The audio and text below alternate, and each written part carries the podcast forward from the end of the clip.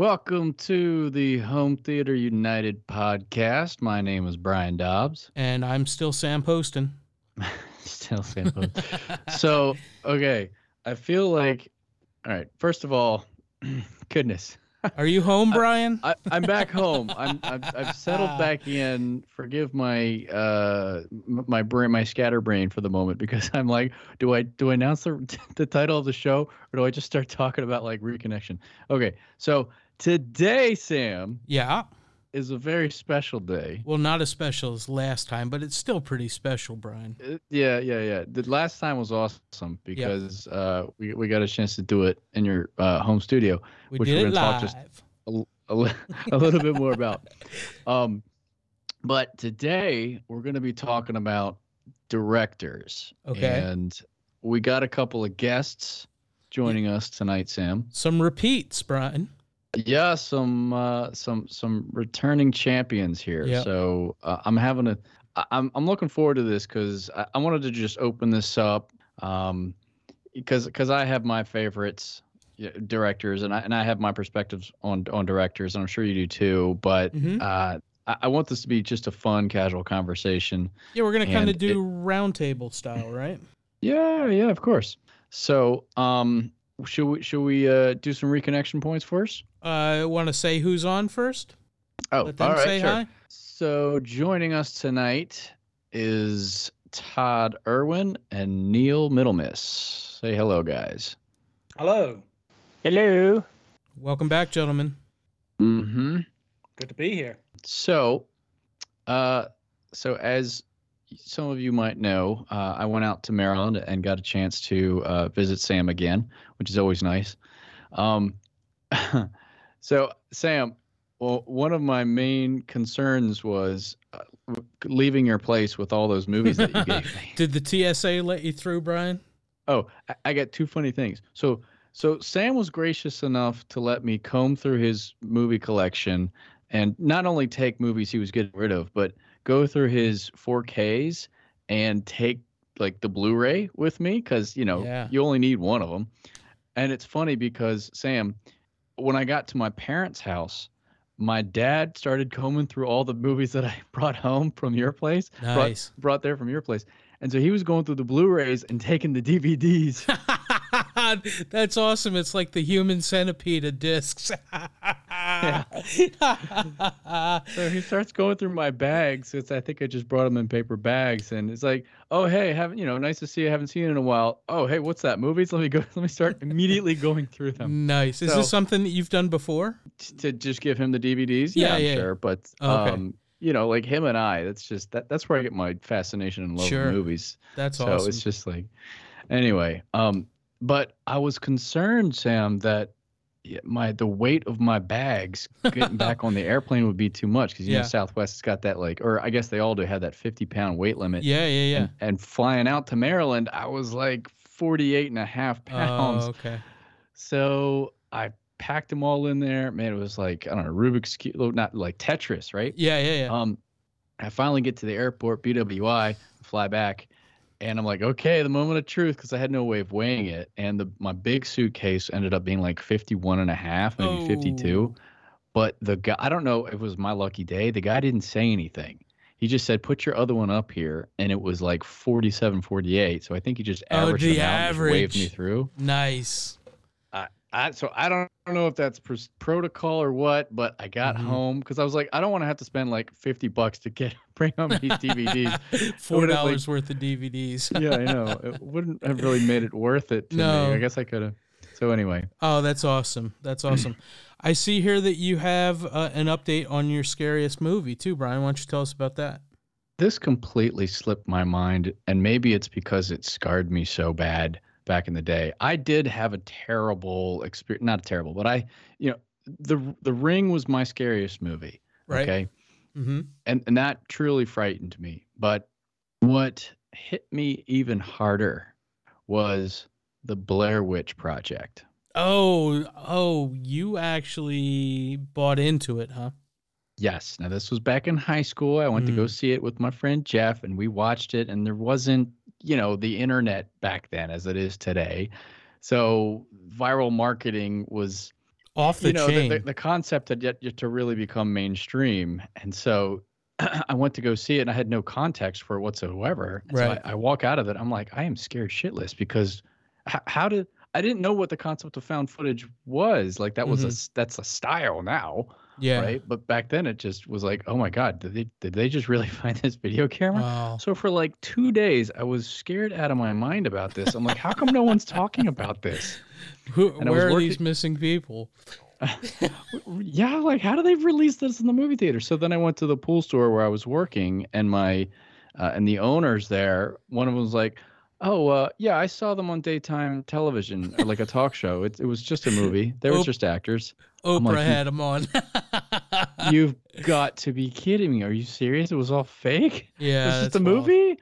Oh, Oh. so but that scared me, dude. It hit me hard. I mean, that's about know? the most authentic movie experience I've ever heard of, Brian. So, man, I mean, cherish that one. That's that's pretty awesome.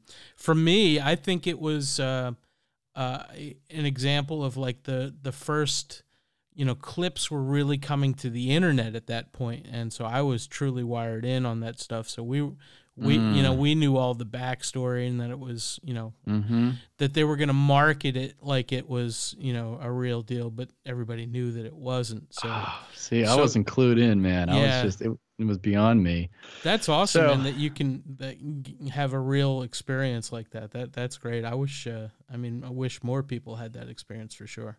Well, you know, ever since then, walking through the woods now, like yeah, no just- doubt. y- I mean, it's it's impossible not to make the reference of the Mhm. little stick figures hanging Sure. from the trees. You know what I mean? Yeah, If it's just a creepy part of the woods, like that's that's immediately where my mind goes to. And me and my wife joke about it too. But well, I mean that they did that way better than even True Detective did, right? Because I mean that was a whole deal in like True. Detective. So God, I want to go back and watch True Detective now. That just was so just well don't done. watch the last episode, and it, it's the greatest thing ever.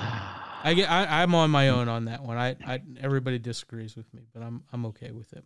How how do you end a perfect season? Like how how what what It's ending tough. could you possibly? on on that one i don't know but uh, you know there are series that have perfect endings and maybe that's a show but i mean for Mm. me breaking bad has one of the best endings of all times you know mash you know mash Mhm. um, Mhm. because i was one of the people that watched that live you know it was like the, the biggest audience ever so I, mean, I Mm, must have been like eight years old or something dumb like that and got Yeah. caught up in the hype so hmm All right, so I'm I'm trying not to look at the. uh Okay, the- so we'll we'll jump to that right now because because it's it's related. So, I, for those that listen to the show, you know that my family was worried about me giving rid of my Blu-rays. That uh, that turns out it was just you know the dupes and things that I've upgraded. Brian, I got rid of over 500 discs and didn't get a penny for them. What? What'd you I- end I up doing with them? I gotta say, about 25% went to friends and family, and that made me super, super happy. Yeah. And um, one of the guys was a friend of a friend who came over, and he picked out about you know 30 of his, you know, 30 discs of stuff that he wanted to to watch. He says, uh, "What are you gonna do with the rest of them?" I was like, "I don't know. People are saying to take them to Goodwill or." You know, put them up.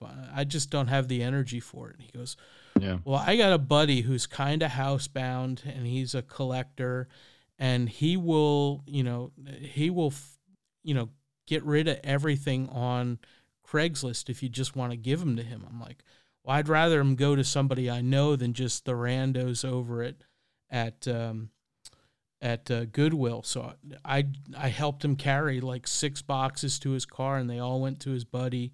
And, Wow. and good luck to him, man. If he's if he's able to turn a profit from zero into whatever, that's all found money for him. So that makes me super happy that it's going to him and not Goodwill. Yeah, dude, that, that's it's always a good feeling when you know you can pass it on to someone who might value it, you know, Mhm. and you don't have to just trash it or something. Right. And you you might have seen this, Brian, but I don't know if uh, the listeners know it. But I got a new projector now. Okay, so the last I saw, Sam, was that you were having some alignment issues. Is that related? Yeah. So so as it turns out, me and my dad are not as good a home theater installers as we thought we were. Um, we wound, I wound up uh, taking the mount down that my dad and I put up and I put a new mount on and it was misaligned exactly the same way the misalignment that my dad and I had put the old one up. Um, but this one had three axes of rotation. So there's pitch, yaw, and rotation. And so the rotation was off like two degrees. And I I twisted it the one way that I thought would make sense. And it it didn't seem to do anything. And people on AVS and home theater forum were like, no, no, no, no, no, turn it turn it the other direction. And literally within you know 15 seconds i had an absolutely perfectly aligned picture and it's better than it's ever been but that's not even the big change so our buddy dave fisher um, was uh, real he and i both had considered going out to the kansas city projector shootout that happened last month uh, that was run through avs and they they put about 15 different projectors through their paces but Mm-hmm. the big conclusion from the um, the shootout was that running everything through either a madVR um, device or using one of the Panasonic Blu-ray players or 4K players, using the kind of fake tone mapping, static tone mapping that those devices have, uh, you can actually trick the players into instead of having things authored at a thousand nits, it basically scales everything down to 250 nits. So, I mean, when you're watching a projector, you say, well, uh, you know, 250 nits versus a thousand nits, that's got to be a huge difference. But when everything is scaled right and it's getting the right information, HDR looks remarkably better on that device. So uh, I wound up uh, getting a, a um, $200 Panasonic uh, 420 and the difference was so remarkably better that I, I literally went through 50 of my discs just you know sampling the HDR on them and it's Wow. n- it's not as good as OLED don't get me wrong OLED still has a significant you know bump on it but it really really really really closed the gap now, there's downsides to this, right? It's only discs through this Panasonic deck. And if you want to do streams and stuff like that, you got to buy this madVR thing. And you can build a PC to do Mad, v, madVR streams and stuff like that for a couple grand. But if you want the commercial version that you know you could buy from a vendor, it's like 15 grand. And so that that's way worse than buying a whole new, you know, laser projector. So that that's dead out for me. Mm. But now I'm kind of do I really want to spend 10 to 15 grand upgrading this very expensive already projector or going to a smaller OLED panel? So I I'm going to wait till, you know, more uh more product comes uh, for these uh, projectors and see what happens throughout the year and see what happens with the pricing on these OLEDs. But I think I'm pretty content to stick with what I got right now, as long as all I'm doing is watching uh, UHD discs on the thing, and I can watch Yeah. the streams on my you know 75 inch panel and on my 48 inch OLED up in my gaming room, so that's not a problem. Um, but man, it's like having a whole new projector five years after buying the thing, you know. So, so how would you compare it, the image quality, to what you and I watched together, Okay, so which we should talk about? yeah, yeah. So, ahead. what was the movie we watched? Let's tell the audience. We watched The Last Duel. Right. And so on that, right, the the the level of detail was terrific, right? Um, you could see, you know, uh, you know, definition in skin. You could see individual leaves and stuff like that on the 4K stream. Uh, but the HDR was kind of muted, right? The colors were a little bit off and stuff like that. You'd agree to that? Yeah, and I was wondering if that was the the style of the movie. Like, okay, there's a lot of fog, a lot of haze, Yeah. gray skies, and all that. If that's just what Ridley Scott wanted. Yeah, so we could have gone upstairs and watched that on my 75 inch panel that's, you know, color perfect and stuff like that and and and compared it, but we never did. But yeah, it, it's a little bit of both, right? Uh, the the projector is incapable of keeping up to, you know the the standards of OLED and and FALD, but also Ridley Scott did use kind of a, a, a muted palette with with it, and there's not a whole lot of HDR in that particular movie. Mm. But then you put on something like Ghostbusters Afterlife, which just has terrific HDR through the whole thing, and you can really tell the difference. And so, Right. so if if I was to go, and I can do this, I can go back to the original settings, and I watch Ghostbusters on an OLED, right, and that's at hundred, right, because the the HDR is perfect. If I look at it with the old settings on the projector, I'd say that's like a 75. If I look at it with the new HDR, it's north of 90, right? So so if mm. OLED's 100, this is 90 Yeah. and it's you know four times the size of any Right. OLED panel because Right. 65 is the average OLED panel versus 120 inch my screen. Is that worth spending 10 grand to close that gap? And how much can the gap really get closed with a laser projector versus an OLED? I, I've never seen one in action, right? I've I've advertised on AVS on a home theater forum. You know, if you've got one of these new JVCs on the Eastern Seaboard, from Virginia to New Jersey or as far west as Pennsylvania, I, I'll drive and bring the beer and popcorn, you know, and nobody's taken me up on it yet. So there's just Dude, so it few of sounds them like out yeah, there. it sounds like you've uh, got to breathe new life into your setup here. it so really, it really did. And so I had um, a, a whole group of people from the from the board gaming group come over, and uh, we watched Ghostbusters, and they were just blown away at that. Then I had a whole another group come in, and I showed them the uh, Planet of the Apes, which is you know the demo material I use most often. And I watched it again with my mouth open because I'm like, holy cow, this is 10 times better with the HDR actually working. Oh, so man. so it, it, Mhm, it's a whole mhm. new experience. So that actually brings me to my next topic. Todd, you reviewed the uh, Lord of the Rings box set, right? Correct. And so one of my buddies had said that uh, he didn't think that the effects and stuff held up on it. And so for the last uh, week and a half, I've been trudging through the Hobbit uh, extended editions. Mhm. And personally, uh, I think he's out of his mind because when it looks good, right, that it's it's clearly in a league of its own with the detail and the HDR and all the the cap- uh, all of what UHD is capable of. I think where he's getting messed up is like in the dream sequences and the flashbacks and stuff. There's like a, a layer on top of it that's uh, that's cutting down the uh, the quality and and and muddying things up, and that's by design not supposed to look crystal clear. You know, also some of the some of the darker scenes, you know, maybe you lose, you know, a, a little bit of definition and stuff like that, but to say that it doesn't hold up, I think is crazy, especially with the the, the CGI effects. I mean, I would put that up against any 2022 CGI uh, experience and still say it holds up fine. And that oh, was we're going to talk about CGI later on my pick. Go Okay. ahead. Sure, sure. Well, this is my this isn't my good, bad, or ugly. So I'm just saying that. Uh, No, just You- bookmark that because we're going back to it. yeah. So Todd, what did you give that for video quality? You gave it a five, right? Uh, I gave all six movies a five. Now, Yeah. The Hobbit, though, was shot in 4K, Yeah. um, 4K 3D, mm-hmm. uh, and, high, frame rate. Yeah.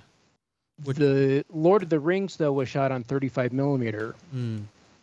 and I'm wondering if he's and it was also 10 years before that, I think. Yeah. You know, I haven't Uh, I haven't gotten and- and the Lords of the Ring yet, so we'll see. Yes, we'll see. I'm wondering if he's talking about Lord of the Rings Yeah. and not The Hobbit, Mm. because uh, The Hobbit is a more modern film.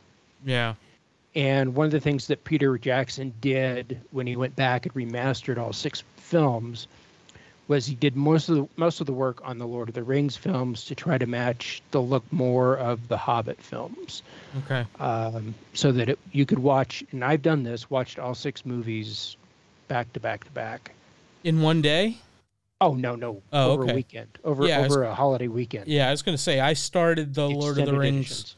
last Sunday, and I, I I started The Hobbit last Sunday, and I just got through the extended uh, Battle of Five Armies last night. So it's going to take me at least a week to get through the next three. So, Okay. so I, I I'm still on your side, Todd. I, I would agree. All all three of them are definite fives. So. I think they, I think those hold up, but I will hold my verdict on the Lord of the Rings till I view them. Okay. Plus, you have them all in Atmos now. That is true, and they were terrific. And um, man, it, it just shakes the whole house. Speaking of Atmos, though, um, Brian, you know, again, I I use uh, the um, War for the Planet of the Apes as my personal Atmos favorite demo scenes. I think Ghostbusters Afterlife in in in Dolby Atmos is way, way, way more intense than it was in the theater in Dolby Cinema. And Nice. that's a bold statement, but I think it I think it's true. There's just so much going on there that I don't know anything any other movie that uh, can compare to it. So if you get a chance to pull that one up in Atmos, I, I give it my highest recommendation. Ah, yeah, I'm stuck with 7.1 for a while, but uh, I hear you. Mm-hmm. well, I think that uh, that finishes up our reconnections. Unless you got anything else, Brian. Oh, uh, should we just mention real quick what we thought of the last duel? Oh yeah, yeah. Why, why don't you tell folks what you thought of it first, and then I'll so go. this was this was the Matt Damon, Ben Affleck. Uh, what's the other guy's name? oh, the- uh, Kylo Ren from yeah, Star yeah. Wars. uh, Whatever his face is. he's, he's a good actor. yeah, yeah. Uh, driver, Adam Driver. Adam Driver. Um, I had no idea what this movie was about. hmm I just I knew it was a period piece, but this was based on a true story, which appeals to me right. when I watch films more and more these days. Um, so uh, I, I enjoyed this movie. Actually, I didn't know what to make of it, and I thought Ridley Scott was done making these sorts of movies, but I guess he's not. Mhm. Um, I wasn't so sure about Matt Damon's haircut or or It's a- why they. That's a choice, right? But- But I think I, I accepted that a little bit more than Ben Affleck's bleach job on his. Yes, hair. yeah. Like I like what the hell's going on here? Adam Driver is such a good actor. yeah. Have It- you seen? I don't know if he was supposed to be the bad guy in this movie, but he's just so, so likable. I had a Mm. hard time, you know, discerning who is the, you know, whose story it was, even though it was clearly, you know, laid out for us. Did you see that divorce movie that he was in on Netflix? I can't remember the name of it. Uh, Was that with Scarlett Johansson? Yeah, yeah, yeah. I hadn't seen it. No. he is a you, you talk about actors act you know act you know acting like actors man uh, it's just so smooth that you don't think of it as acting in, in, in that. And you know i you know that that kind of movie where it's uh, relationship drama doesn't really appeal to me. But but the acting in it held held up um, from both of them. So Mm, I agree. I think I think he's one of the best actors of this generation. Did you like the movie? Yes, yeah, and um, you know, knowing that it had some historical basis and uh, just being a fan of that time period and and jousting and you know fighting and stuff like that, I I was eating it up. I I felt that going through the story multiple times the way that the it's framed and again where's our spoiler alert i, I must have that muted um, but going through the, the story from a number of different perspectives uh, you know that that's the choice that it makes um, it drug on a little bit at the end but uh, but otherwise i thought it was terrific i thought it was Yeah. way better than audiences gave it credit for let's put it that way Mm, because mhm, it didn't do mhm. well in the theaters i don't think Yeah, it probably could have benefited from cutting 15 minutes out of it somewhere. Yeah, and it didn't really help that Ridley Scott was all over the news saying that the fault was in audiences and not his films. so, well, um, then what shall we talk about? Yeah. Let's get into it, shall we?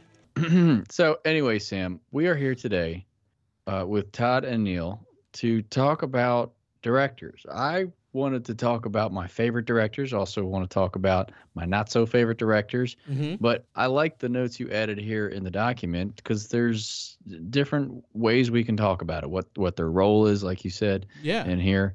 and um, just looking at their career as a whole, I like all these notes here. Okay. Um, Want to start at the beginning? Can then? we start with just favorite directors, No. or should or should we start with No, we can't with what you with have favorite. No, we can't start with favorites. sure, Brian. What is your favorite director and why? Well, okay. I think all we need to do for the rest of the show is talk about Christopher Nolan, and then vetoed.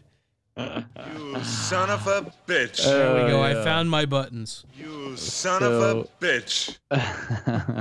Buttons working now. Yes. Um, can we just can we just just go around the room here? yep. Let's just throw out two or three of our favorite directors, and, Okay. th- and then we can sort of riff on them as we discuss the rest of your bullet points here. All right. Well, we got yours out of the way, Brian. I'm going to be uh, a good host, and I'm going to ask our guests who their favorite uh, directors are. And let's start with you, Neil. So my my favorite director of all time is James Cameron for reasons I hope we get to talk about. But I would put in the handful of directors that I religiously follow. I put Christopher Nolan in that top three. Mm-hmm. I'm right there with you, Brian. Peter Jackson, David Fincher, Guillermo del Toro, Kathryn Bigelow, and I hope we say I hope I say his last name right, but Denis Villeneuve Mhm. Oh. uh, and Cronenberg okay. would uh, would Yeah. be among would be among them. Yeah, dude. Nice, nice. Okay. How about you, Todd? Um, old school. Uh, Steven Spielberg, uh, Robert Zemeckis, Joe Dante, but I also would throw in uh, James Cameron, uh, Del Toro. Um, and that would be yeah. Yeah, is. yeah. Zemeckis and Del Toro. These are ones that I would obviously agree with you, but uh, for whatever reason, they just didn't come up the top of my list. But Del Toro being that visionary and, and Zemeckis always have, have um, had embraced the, the the newer technology to, to to make films. Sam, what about you? See, I I would uh, I'd put a a big uh, cleaver in my choices, and I would say that uh, the directors that I enjoyed from eight to eighteen are significantly different than the ones that I've enjoyed as an adult. And so, you know, eight to eighteen, it was all about Spielberg and Lucas, and you know, a, a few others in there. Um, but as I have grown into the hobby of uh, being not just a home theater fanatic, but also a cinephile, um, I've been exposed to so many different things, and uh, I can certainly I appreciate bad movies from good directors and good movies from bad directors, but I would I would you know add things like Cameron and and um, Tarantino and uh, Oh yeah, yeah, I mean all, all the ones that have been listed for sure. But I don't I don't have a favorite director as an adult so much as I did in my childhood. Does that make sense? Yeah, it does. I mean, giv given that there's so much more content these days, it's hard to keep track of everything and what everyone's working on, and there's just so much good these days. Yeah. you know, Yeah. it's hard to have a super megastar Right. And even for in the director realm. yeah, and for me, so much of the good storytelling moved to serialized TV uh, that that that colors that as well. But you know, I'm certainly a fan of you know J.J. Abrams and you know uh, you know some of the, the the folks that have kind of carried the torch for you know adventure and movies aimed at you know uh, you know not adole- you know adolescents and young teenagers and stuff like that. That that still hits right in my wheelhouse. But I'm right there with you, Neil. Cameron, I think, is probably my number two. Um, but yeah, Peter Jackson. God, there's just so many good ones here.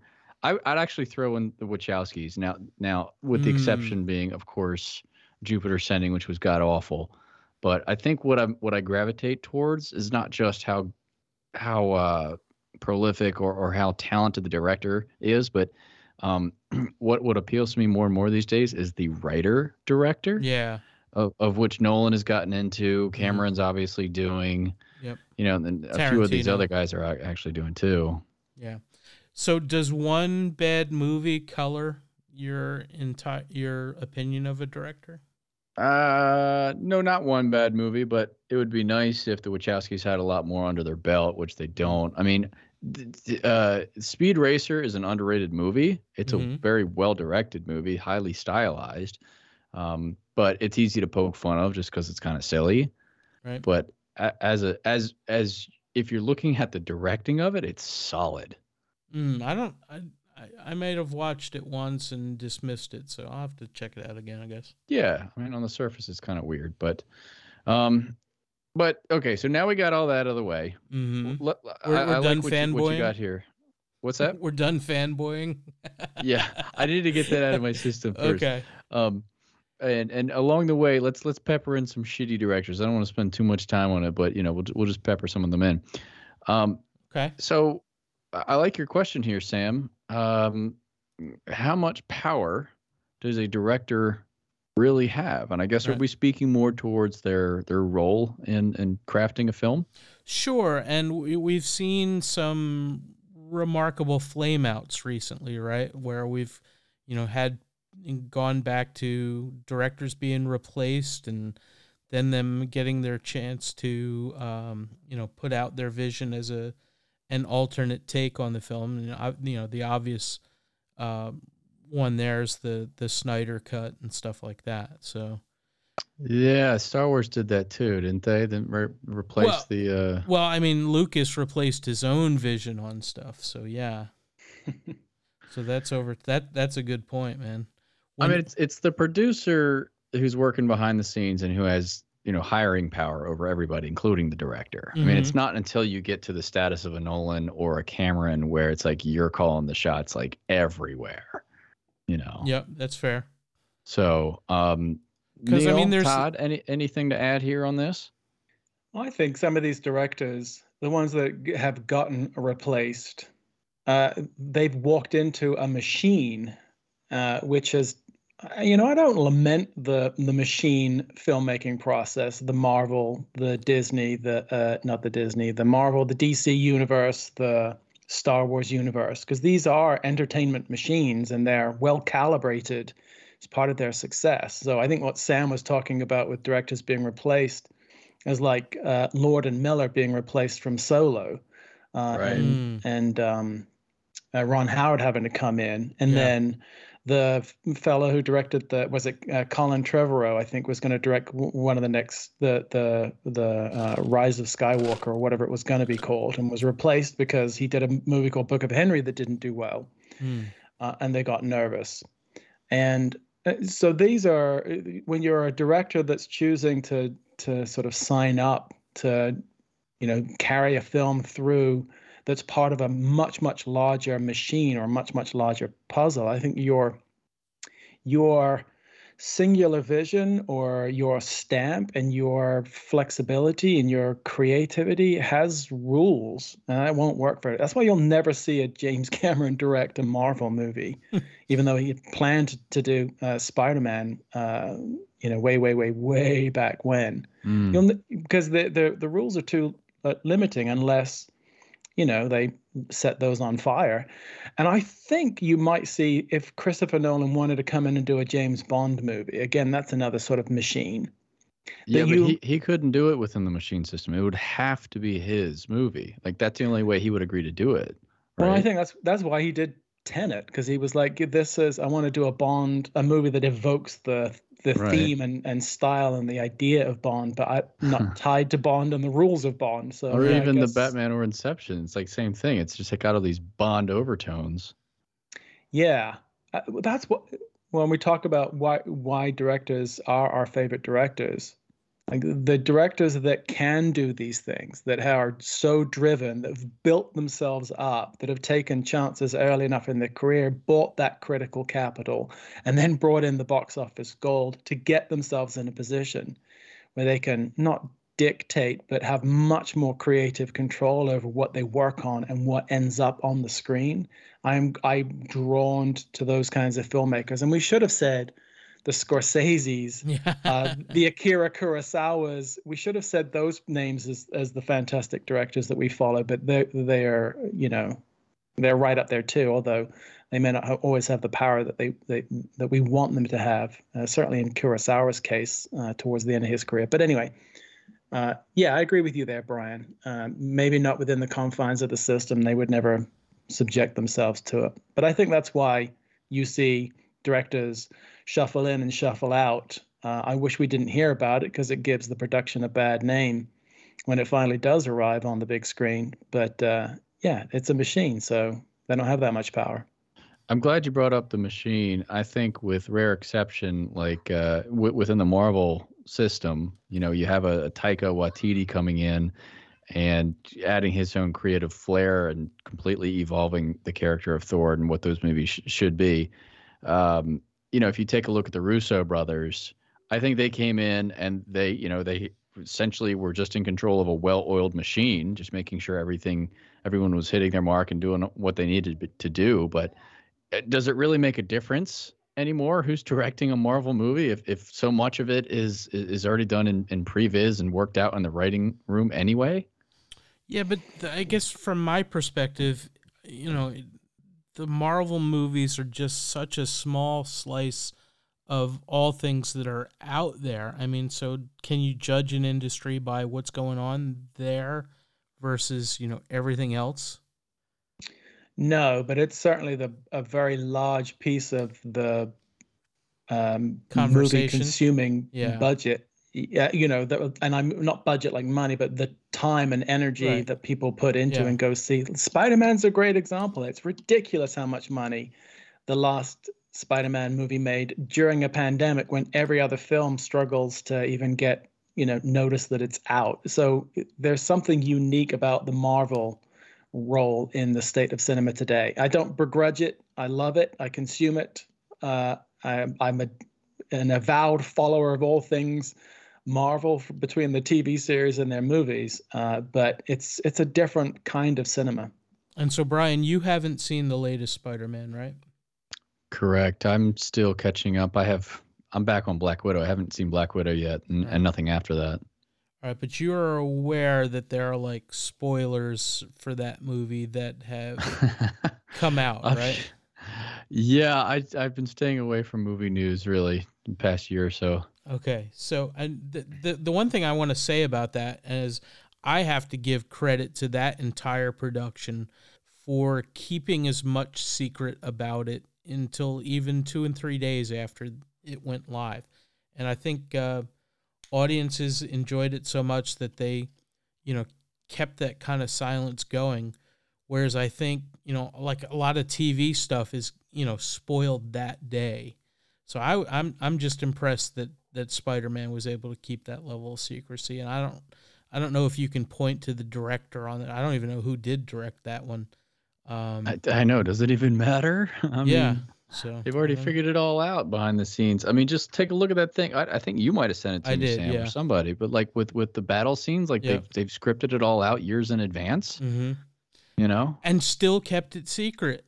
That's the I know. crazy. that, that's, that's, my that's point. yeah, that's Yeah. remarkable. Todd, what do you think about this? Do you think that uh, we're we're blowing it over too much, or do directors not have as much power as people might give them credit for? Um, I think it depends on the type of movie that it is. Mm-hmm. Because if you notice, you know, Del Toro is is has gone back to kind of making independent films. Yeah, he just did After- that Nightmare after Alley, Hell- right? Right after Hellboy two, he kind of went back to doing um, more independent uh, personal films, and then um, you know Spielberg is kind of not really doing the big spectacles as much anymore. He's he's probably looking near, towards the end of his career at this point Mm-hmm. because he's getting up there in years.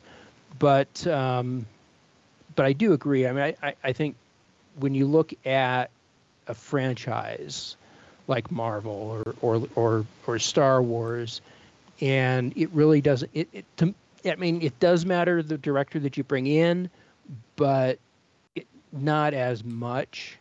Um, I just finished watching Eternals, and, and yes, the director had a lot to do with that movie, and, and Yeah.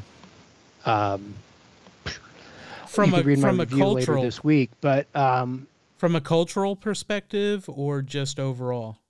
just overall, I Mhm. mean, but then you but then you look at like a, um, you know, the the last Thor film and in the upcoming Thor movie, which are you know, Ta- Taiki Waititi, if I'm pronouncing his name properly.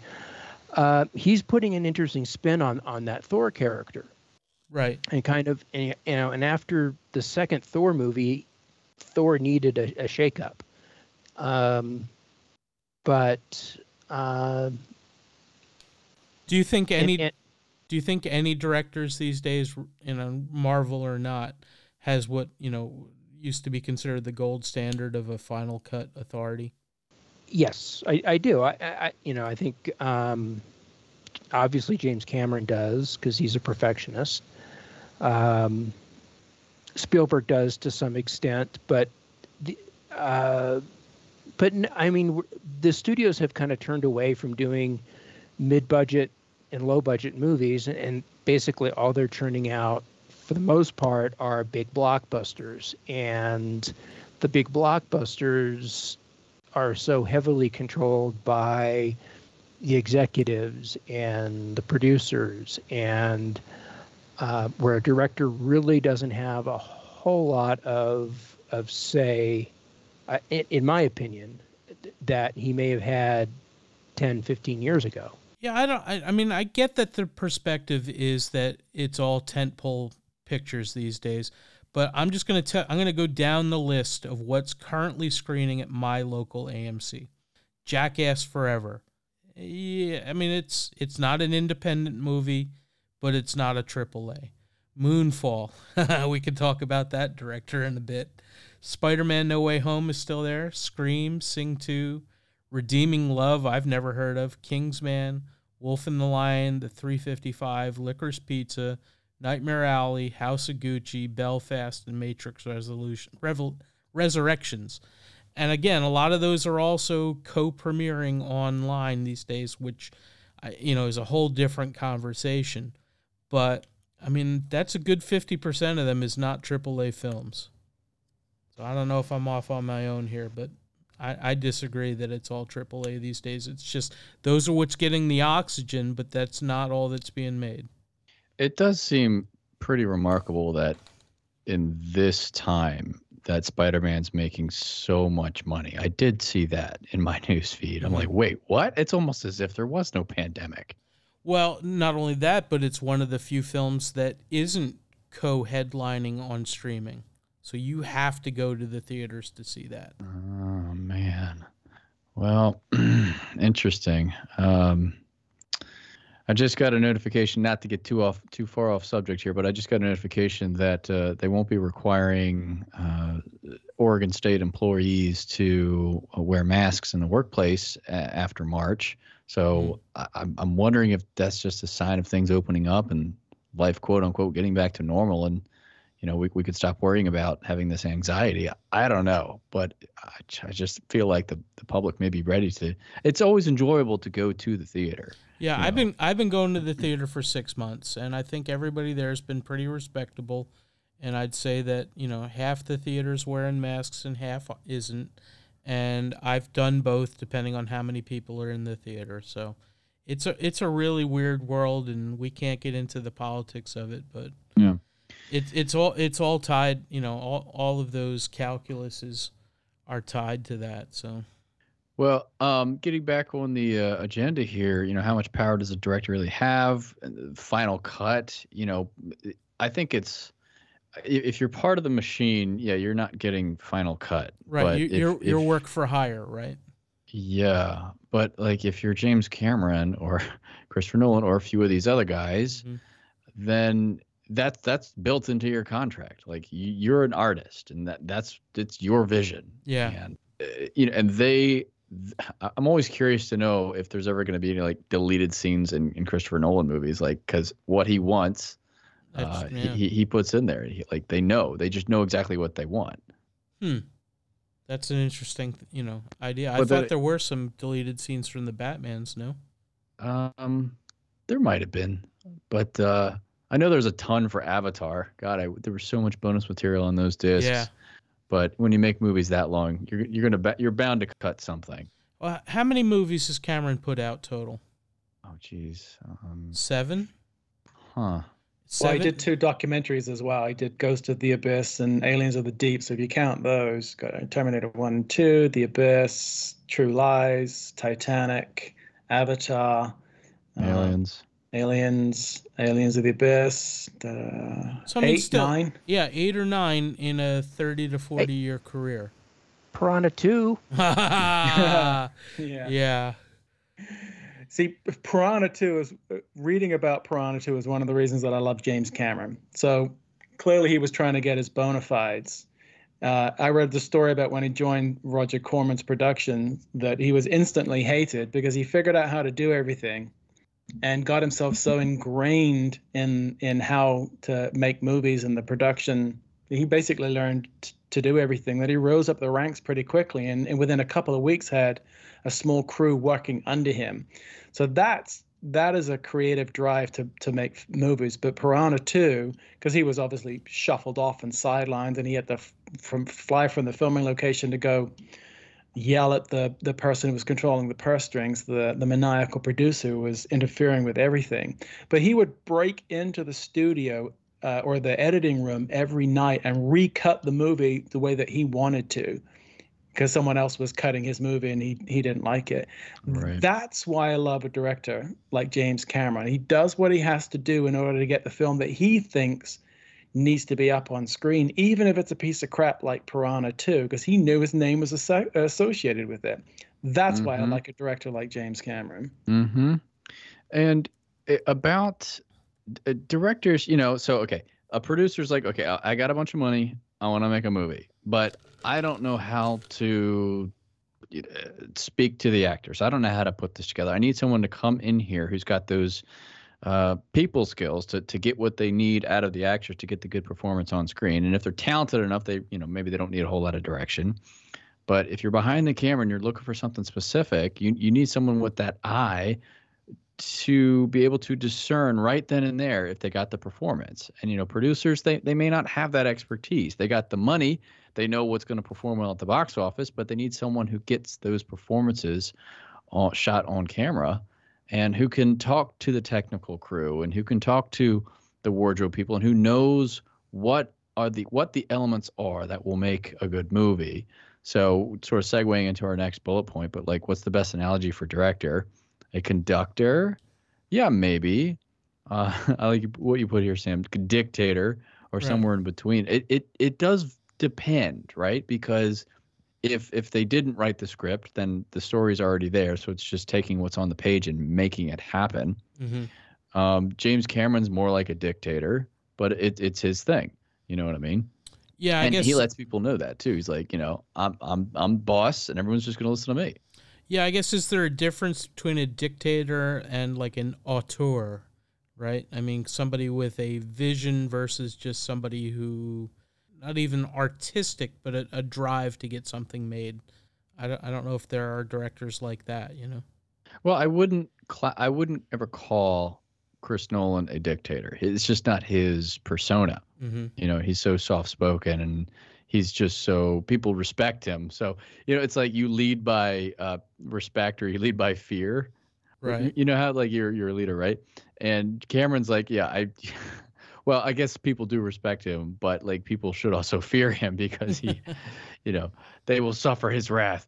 But uh, you know, Chris Nolan's just so just so professional, just so soft spoken, and but he lets the work speak for itself. Um, so I, think you know their demeanor also factors factors into all of that. Yeah, and and I I know that we had put the call out for some of our reviewers and other home theater forum members to talk about directors. I I, I really was hoping that somebody who was a real Kubrick head would would join in. Uh, Neil, did you say you've got a little bit of history with Kubrick?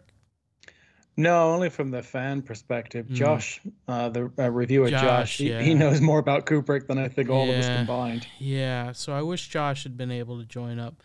Um, but yeah, because I mean, th- that's an entirely different take on that auteur dictator kind of deal where, you know, doing things, I mean, 400 takes on something, you know, and Well, I think I think Kubrick is a, a, a more extreme version of what Cameron is. I wouldn't call Cameron a, a dictator, but I also Christopher Nolan is is a a, a man driven by strong artistic cinema vision. He knows exactly what his piece of cinema art needs to be, and he will collaborate with the best of the business in order to make sure it happens uh, and include inclusive of that is you know writing it uh, to, to craft a story that's compelling. And I, I you'll you'll be jealous, Brian. I recently rewatched all of Christopher Nolan's movies in a row Oh yeah. nice. because I, I wanted to s- I wanted to see his progression. I wanted to see how he got from uh, following and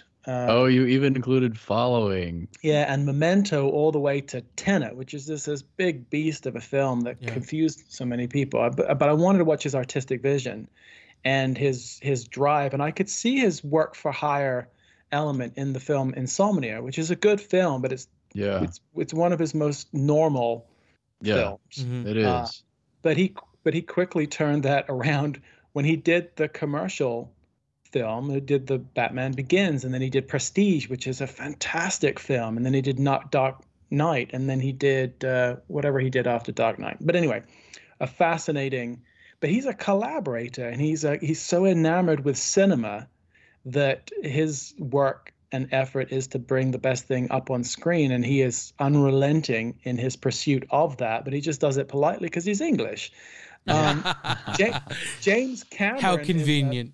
how convenient james james cameron is a is a tactical technical god and i Yeah. don't i don't say that lightly who has a an artistic pursuit and so and i read this quote because i have a i have a couple books on james cameron one is a, a collection of interviews with him so i know i know quite a bit about him and his his style uh, but because he knows how to do everything on the set. He knows how to do every job there is in making a film. When he has someone and he knows exactly what he wants to see.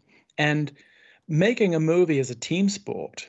Uh, he couldn't do everything himself. He's not making a single camera self portrait film in a bathroom. He requires hundreds of crew and dozens of actors and back end special effects crews in the old days building miniatures and nowadays building files in, in computers. So he requires that's why the auteur terminology is a bit of a misnomer because no one does it, no man is an island, as it were. Mhm. But because he knows how to do everything, he's able to command that that thing, that little bit of lighting over there, or that whatever the heck it is, you know, a bit of scenery in the back there, right. needs to be exactly the way he imagined it because Mhm. that's his artistic drive. And that is you know his techniques might be a bit abrasive. Uh people in, on the abyss would have t-shirts that said uh, what are you complaining about? He's letting you breathe. Um, and but people who work with cameron go back to work with cameron. And that tells you i think more than anything else that the people who can survive the journey who understand the artistic drive and then you know realize what it meant because they see it up on screen. They see aliens up on screen. They see terminator 2 up on screen and they think okay well it was worth it the, there's something to be said for that almost dictatorial but not quite the crazy that kubrick tended to be Mhm. um, but, but Yeah. but but Cameron's also adaptable, so he will take the reality of a circumstance and then he'll invent the thing to go make that thing happen. But he specifically chooses uh, films that are very, very difficult to make because either the technology isn't there or it's going to require going down to Titanic to, you know, in a submersible to check it out. Like he will choose these very, very tough pursuits. And I think he he's right there on the edge. There was another story about uh, it, from True Lies, Jamie Lee Curtis. They they wanted to do it live, so the sequence on the the the bridge, the two bridges down in in uh, Key West in Florida. They Mhm. wanted to do in camera and with the actress the scene where she's being uh, she's out of the top of the sunroof and in, in the truck that's going to fall over the edge of the the bombed out hole Right. and grabs onto the helicopter, um, you know, foot and gets pulled to safety. It's a brilliant sequence in the film. It's and a brilliant shot because you could you're staring right at Jamie Lee Curtis. And Cameron said, "I'll be up there. I'll be in. I'll be filming. I'll be right there with you, hanging on the side of that thing, in order to make sure that." You know, because he's willing to get down there and get dirty and do the thing, Yeah. so that you know that I'm not just telling you to go do it because I'm not a dictator saying make this thing happen. I hope it looks good. I'm going to go drink some tea. right. Like he's he's going to be up there with you. That's why I respect Cameron so much. Yeah, and he knows. See, that's the thing. He knows that he has to give the actors confidence in him, um, because if he's asking them to do this crazy stuff, he, he understands what he's asking is a lot. So to to be able to be be right there with him, that that's a really good example. Um, I was thinking of, you know, when you were talking about how he's like this technician, right? Um, there were I was watching the behind the scenes for Aliens, and there was this one shot that they needed of the face hugger running towards somebody, and they weren't able to do it correctly with animatronics, like making it go towards, but they were able to pull it away. But there was rain or there was water dropping in the shot, so he's like, "Well, just film it, uh, pulling it away." With, with the water and then some somebody was like uh, well yeah but then it's going to look like the water's going backwards He's like, it's okay because you're only seeing it for a split second. You won't even be able to tell. Like having the foresight to know that what the end product would be, even though there's it's not a perfect shot, th- that no one would would be able to tell. Like that that's ex- that's a really good explanation because he is capable of seeing through, um, or rather, understanding the the process and, and you know his job, his job, his job. He can do it all and you know that's where that's where he comes from. So that that that's what makes him a really effective director. Mhm. Definitely, like you said, adaptable for sure. So what's your Yeah. take, Todd? Do you think that there's uh, there there's some room in the middle here, or do the, the directors that you gravitate towards to tend to be one extreme or the other? Um, I kind of gravitate towards the uh, collaborators because I'm kind of that way myself, having you know directed uh, student films back when I was a kid, and you know I tried to do everything on on my first several films, and then I went and hired a cinematographer. Well, not hired, but I asked a guy, a friend of mine who was a cinematographer, to shoot the film for me while I directed, and it's a completely different looking movie than anything I ever shot before. So, yeah, I mean, it. There are the collaborators, and I think that you know yeah, Spielberg is definitely one. Um, Zemeckis is probably a little more controlling, from from what I understand, but uh, Joe Dante is definitely very um, collaborative eh, but he he has that dark humor twinged to, his to his work that that's what I like about his stuff. It there, Mhm. it, it could be the most scariest thing, but there's going to be this little bit of dark humor in there that is just going to be so off that it, it makes the film just so much different than what you would expect. Yeah, the one thing that I could recommend is if anybody ever wants to to get what that letting go feeling is from being part of a production like this is, you know, t- take a uh, take a weekend when it comes around to your town and try the 48 hour film festival and find a meetup that's doing it in your area because man, um you know, you can write a script and then you hand it over to 16 other people that are going to you know, beat it up and make it their own. You can be the director and you get handed a script and, you know, you've got something to start with and then have to take it the rest of the way. You can be the cinematographer and have to, you know, try try to do your best to get what the director's asking for. Or you can be an actor and, you know, maybe you've got some training and maybe you don't and uh, you've got to live with uh, taking that direction from maybe somebody who's never tried it in their life. So uh, I, I give a big thumbs up for that. It's it's a lot of fun. So Mm. um, so my experience has been pure collaboration. Obviously, um, you know, n- none of my stuff is you know feature length or of any high quality, but just that experience is, you know, I I don't care what industry or what you do. I mean, you can take that stuff back and apply it to whatever you're working on.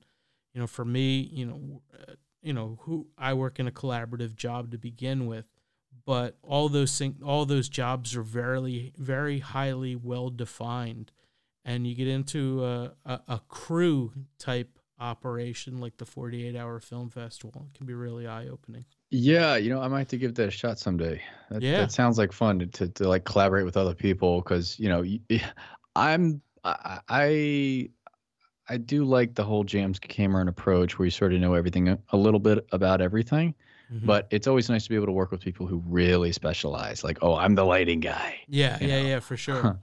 I know lights.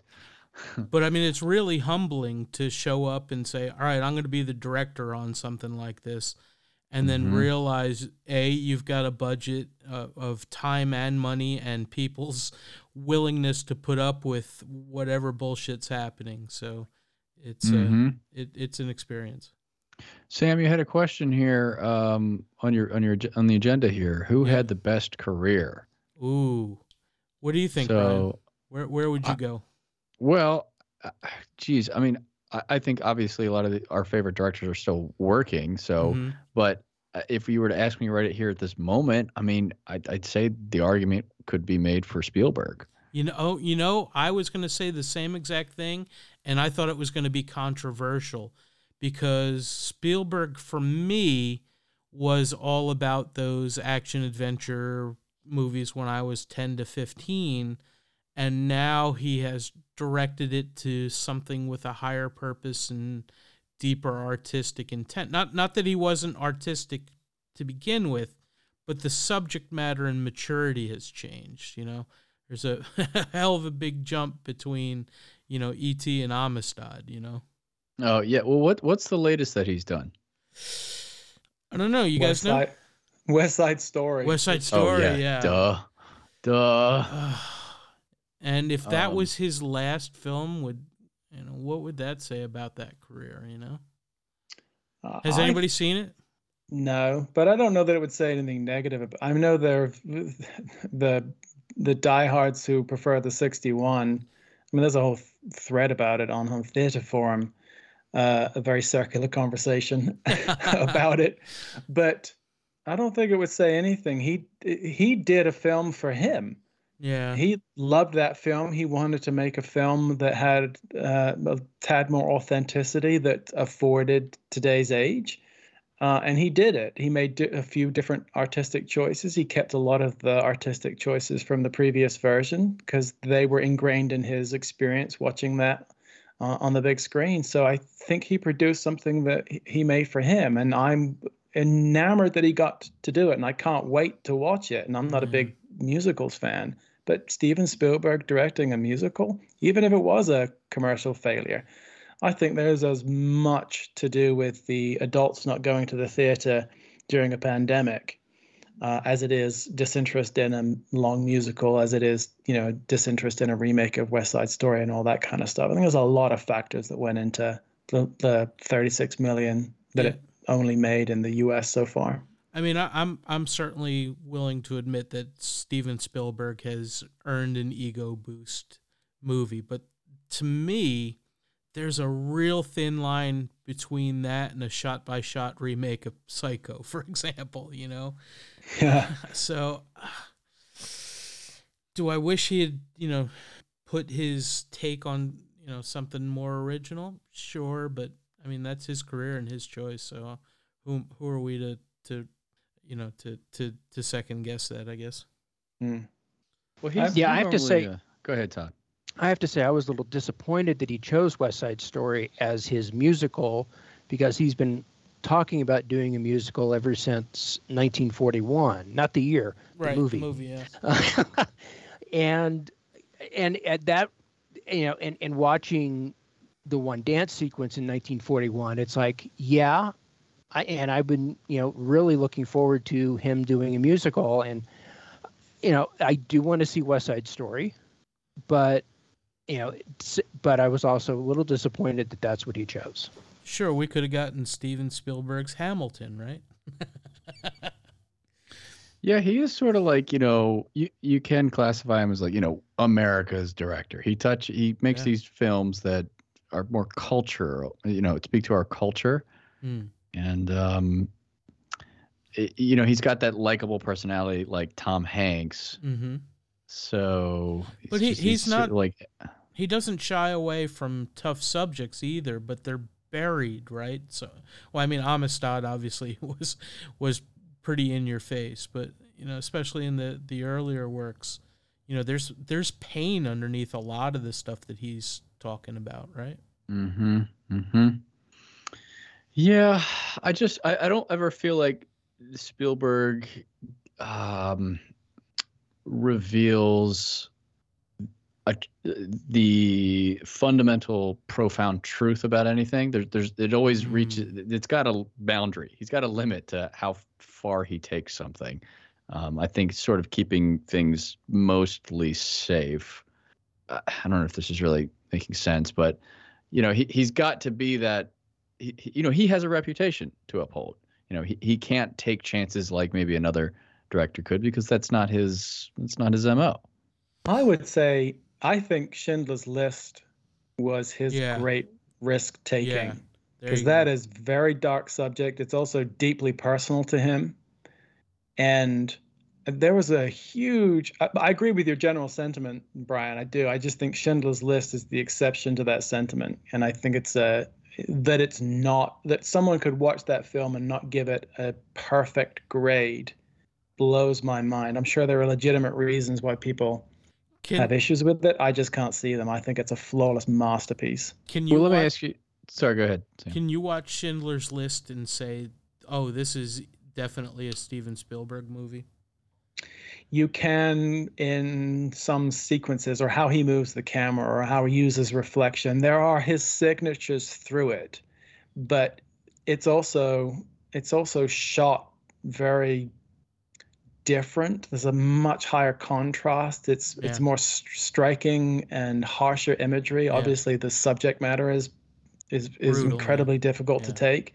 But you can see his dna through that. And i think of all the directors that we've mentioned tonight, each one of them has a recognizable thing that you can say, "Hey, I know I'm watching a Quentin Tarantino movie, or I know I'm watching Christopher Nolan, I know I'm watching Spielberg or Scorsese or, Or Kurosawa." Kubrick, Kubrick for Cameron. sure. Yeah, Yeah, yeah.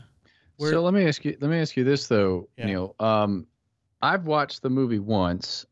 I, I remember certain scenes, like you know the the, yeah, like the uh, you know when they're taking, they're separating the parents from their children, and they're kind of like you know crying and all that. I mean that that's a very hard emotional scene to watch. the red dress girl. Um, I uh, but I I don't I don't recall it being like did did it show any like gas chamber stuff? Did we see any of that? It's been 20 years since I saw it. Like I feel like if David Fincher were to have directed this, it would be an entirely different movie. it might have been more bleak, but Fincher gravitates towards some very dark and very bleak places. Just watch his Mindhunter show, which is a fascinating show on Netflix. That goes to some Mm. pretty brutal places. I've seen Schindler's Twist, uh, Schindler's List exactly twice in my life. Once in the theater, and then once when it came out on home video shortly after. And I had such a hard time watching it the second time because the subject matter so dark. It was so heavy that I've not watched it since. But I there are moments in that film that are seared into my brain Mm. um, as just being viciously brutal. And there are sequences involving the gas chamber in that film, as I recall. Okay. Okay.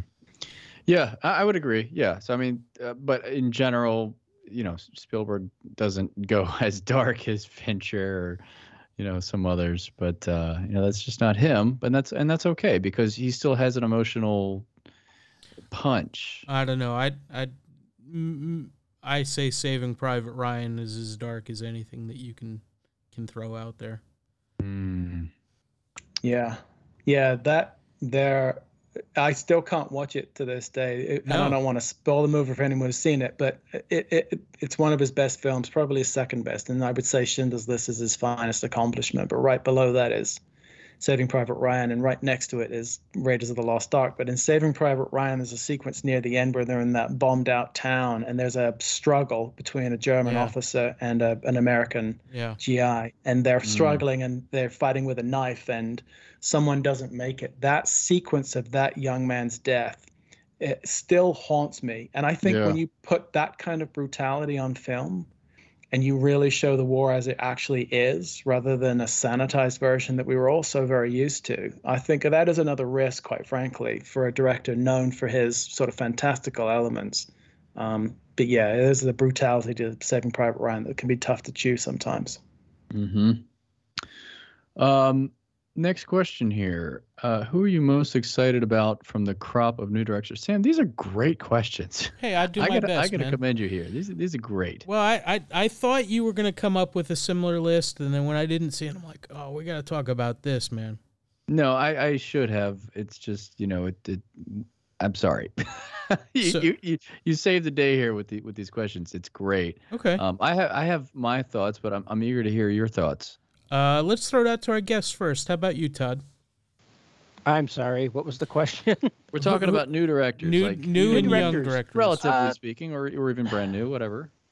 I, I'm I'm liking uh, Taika Waititi. Mm-hmm. His stuff is kind of odd.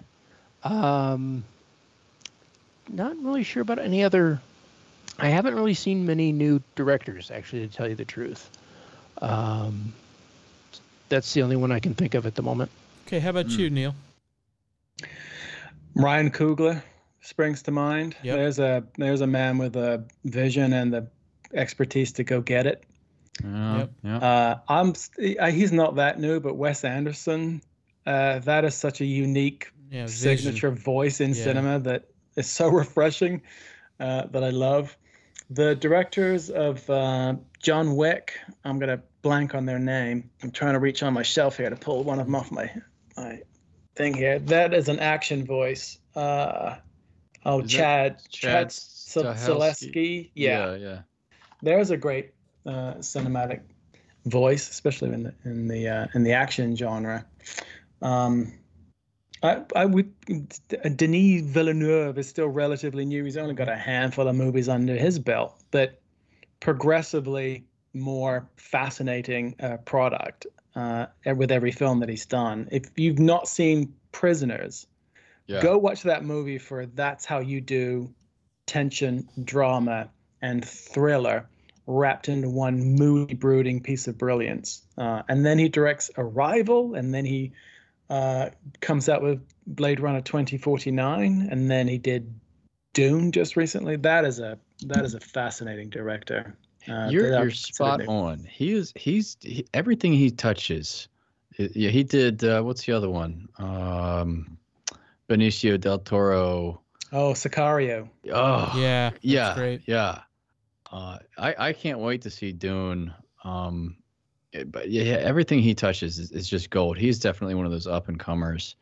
Um, the other one that came to mind, I keep saying, I've been saying this one for years, Sam, and I haven't yet seen the movie, uh, the new Bond movie, but but Cary Fukunaga just simply Yeah, because of the, the first season of True Detective. Yep. Him, Neill Blomkamp was on that list. I'm not sure what happened to him. Does anybody Yeah, know? No idea.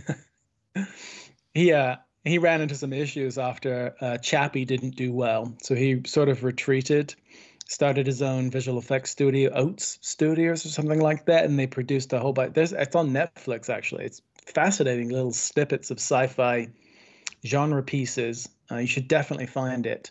Uh, and I think he's just putting together what his next move is because he was gonna do um, an, an aliens movie with uh, That Right. would have been awesome. Sign me yeah, up. But that got kiboshed when uh, I think Ridley Scott's like, no, I'm I'm I'm still interested in going into this universe. Uh, so yeah, let's well, Ridley was wrong. They should have gave it to Neil. yeah yeah So I'm going to take this in a different direction, Brian. Um, Mm. there are a number of, of directors that I'm really excited about and thing people that I'm watching with interest. But the thing that occurs to me is just how multicultural it is. Uh, it's not just all a bunch of old white guys anymore. Uh, you've got uh, people like Jordan Peele and Steve McQueen who are you know pushing the envelopes from from that perspective. Uh, you you already mentioned Ryan Coogler. Uh, Agreed on Ryan Coogler, by the way. Greta Gerwig uh, has just got a, a really, really interesting perspective on stuff and a, a vision. Uh, you know, I didn't really care for either Lady Bird or Little Women, but you can't uh, deny the, the, the vision that was put on them. Uh, but the one guy that I'm really super enthused about uh, is uh, Robert Eggers. And, uh, you know, just the stuff he's been coming up with, including The Witch and The Lighthouse that is right in my wheelhouse and I, I, I can't wait to see what he comes up with next. Hmm. Yeah, uh, thanks, Sam, for bringing up uh, women directors um, as well as directors of color. Mhm. Uh, you know, so so much of our, well, at least so much of, of my experience with directors are, you know, just the standard old white guy, Yeah. and, that, and that's fine. But there are new and up and up and coming directors, obviously, and I would totally agree with you. Even though I did like the uh, Lady Bird and Little Women, um, and obviously uh, Creed Creed was awesome. So so Eggers did Lighthouse, which I haven't seen. What's the other one? The Witch. The Witch. What was that about? Oh, um, it's um, a period piece about a family on the frontier who've been excommunicated and uh, are living out on their own, and just things continue to go bad for them. Uh, and it's not clear whether they are the cause of their own demise or if there is a uh, an actual supernatural force that's um, you know working against them uh, but it it's it's uh, it's spooky. I'd probably the closest thing I would I would uh, tie to the witch is um, the Blair Witch Project. If you like Blair Witch, I think you will really like the Witch. I'm writing it down right now. Again, not found footage, right? Right, right. But that whole supernatural horror, what's going on, what what is actually working against me, kind of deal. Yeah. and it's so spare. It's so yes. uncluttered. Yeah. Uh, you're right. He's a brilliant up and coming uh, director. You should definitely watch The Witch. That is a brilliant piece of cinema. Awesome. I don't know if I even heard about this one. I definitely heard of the Lighthouse. That was the one with uh, Pattinson, right? Yes. Mhm. Monkey Okay. Pump. Well, you know, you know who else? Um, I'm probably going to pronounce his name wrong too, but Alejandro uh, Inarri- Inarri- Inarritu, Director Inaru. of- Yeah. uh, Mm, yeah. Revenant, and uh, Yes. Birdman. yeah. That's a that's a terrific um, director to watch. I, again, one of those directors. Whatever his next movie is, I'm going to watch it because his style is so imprinted on what he produces, what he directs. That I want to see that style, that that that voice. Mhm. Uh, They again, they probably get Final Cut too. I would imagine. he does now. Yeah. Uh, awesome. Uh, Uh, looks like you also- got some. Also thrown out to Jane. I had to look it up. Jane Campion for the Power of the Dog. She uh she knocked it out of the park with that really too. Power of the Dog. Oh yeah, on Netflix, so you wouldn't have seen it. Oh, is this, is this a movie or a series? No, it's a movie. Benedict Oh. Cumberbatch, Oh, in the Old West. Yep. Jon Chu in The Heights, and uh, uh and uh, Crazy Rich Asians. Yeah, so a lot lot of really cool folks out there. Mm, okay. Uh, you want to take this last one here, Sam? Sure, you want to read it off for us? Okay. Well, uh, you have uh, what director is influencing and or mentoring the most? Right. And so um, when Neil had actually mentioned um, Roger Corman, if you look at the directors who actually worked on his crew, I mean it's it's like the it's like a mafia of of directors and people that are in crews and you know big in studios today. So who do you think is uh, is is is working with the most uh, young directors? We we talked about the Bay. What was the word we used? The the Oh, Beta J. Beta Shades for the all the directors that had worked with Michael Bay. I, I and I don't know if that's really from him as a producer as much as a director. But who do you think is you know either working with young artists or influencing young artists the most? And I I don't have a good answer for that outside of Michael Bay. Which director? Yeah. The only one that springs to mind, and only because I read an interview with him just recently, is Denzel Washington. Really? Because he, yeah, because it, there there are a lot of actors that look up to him. He helped pay for uh, Chadwick Boseman to go uh, to uh, uh, acting classes or or a course. So he was instrumental in Chadwick being able to make his way to to cinema. But he just did the film with Michael B. Jordan. Michael B. Jordan's prepping to film and be his in his directorial debut for Creed 3. And so Michael B. Jordan was learning from Denzel Washington on how to direct his first movie. And if you watch any clips of Denzel on set, whether he's an actor or whether or not he's uh, directing, like on Fences and the you know the other movies that he's done, he just spouts this wisdom uh, like a genius mentor, and he's got that mentor mentality uh, about him. Even when he's talking in interviews, you can hear him sort of speaking the truth of the world. So I, uh, you, any director that can help a young and upcoming director like a Michael B. Jordan find his footing on a big studio film like a Creed Three is doing the right thing. Mhm. Michael B. Jordan's directing. Yeah. Yeah. Oh my. Hey, so I, I actually have a better answer for this because I, I knew that there was like some multicultural programs and like women in film stuff, but I just remembered that it was Ava DuVernay who has Yeah. started up a, a, a new mentoring program. So that that might be the real answer there. That's Hmm. a good one. You So- know, one thing we didn't talk about. Um, this is slightly off subject here, but is the actor director. Ooh, yeah. Who do you think does that well? Yeah, well, there's there's plenty of people who do it well. Um, Mel Gibson, Jodie Foster, uh, Kenneth Branagh. Denzel. Yeah, yeah, Denzel, like you yeah. just like you just mentioned Denzel. I I don't. Okay, Tom Ben, Hanks. Mm-hmm. Tom Tom Hanks. yeah. Hanks would probably lead the list for me. what has Tom Hanks directed? Greyhound and uh, a couple other things for Netflix. Uh, uh, what was that Oh. new robot movie he did? That was awesome. He Oh, did that was on App- that was on Apple TV Plus. Oh yeah, yeah. His first movie was uh, that thing you do. Oh yeah. Oh, that's true. That's right. Um, I wouldn't necessarily throw Ben Affleck in there, but he is one of those actor directors. I did like Gone Baby Gone. Yeah. I, I thought that was Mhm. well done. Cool. Um, can we talk real quick about shitty directors? no, no, we're very positive here, Brian. real quick. Uh, I haven't been particularly impressed by anything Eli Roth has come out with. Um, Uh, really? Mick Mick I like G. I like a couple Eli Roth movies. Hmm. And uh, Paul W. S. Anderson. Wow, I mean that's uh, you're Those not a fighting words. you're you're not enough of a critic. All Brian. W. S. Yeah, man. Go watch Event Horizon and tell me that man can't direct. Oh Like- no, okay, okay. Everyone gets an exception. Fine. I like that one. I like that one. I, I I even like it his his Resident Evil movies. They're Oh, they're that's just- progressively sillier, but Uh, they they find their footing in this really bizarre way. I they're they're great popcorn movies, and Quentin Tarantino loves Resident Evil, so there's got to be something to it. Yeah, I don't know. I mean, it's just like th- when I I don't. He did Mortal Kombat though, the original, didn't he? I'll give him Uh, two. I'll give him that and Event Horizon, but the rest, it's just like it, it's just they're, serviceable. It's like you have to enjoy the subject matter to enjoy the movie. I don't really see any particular style there.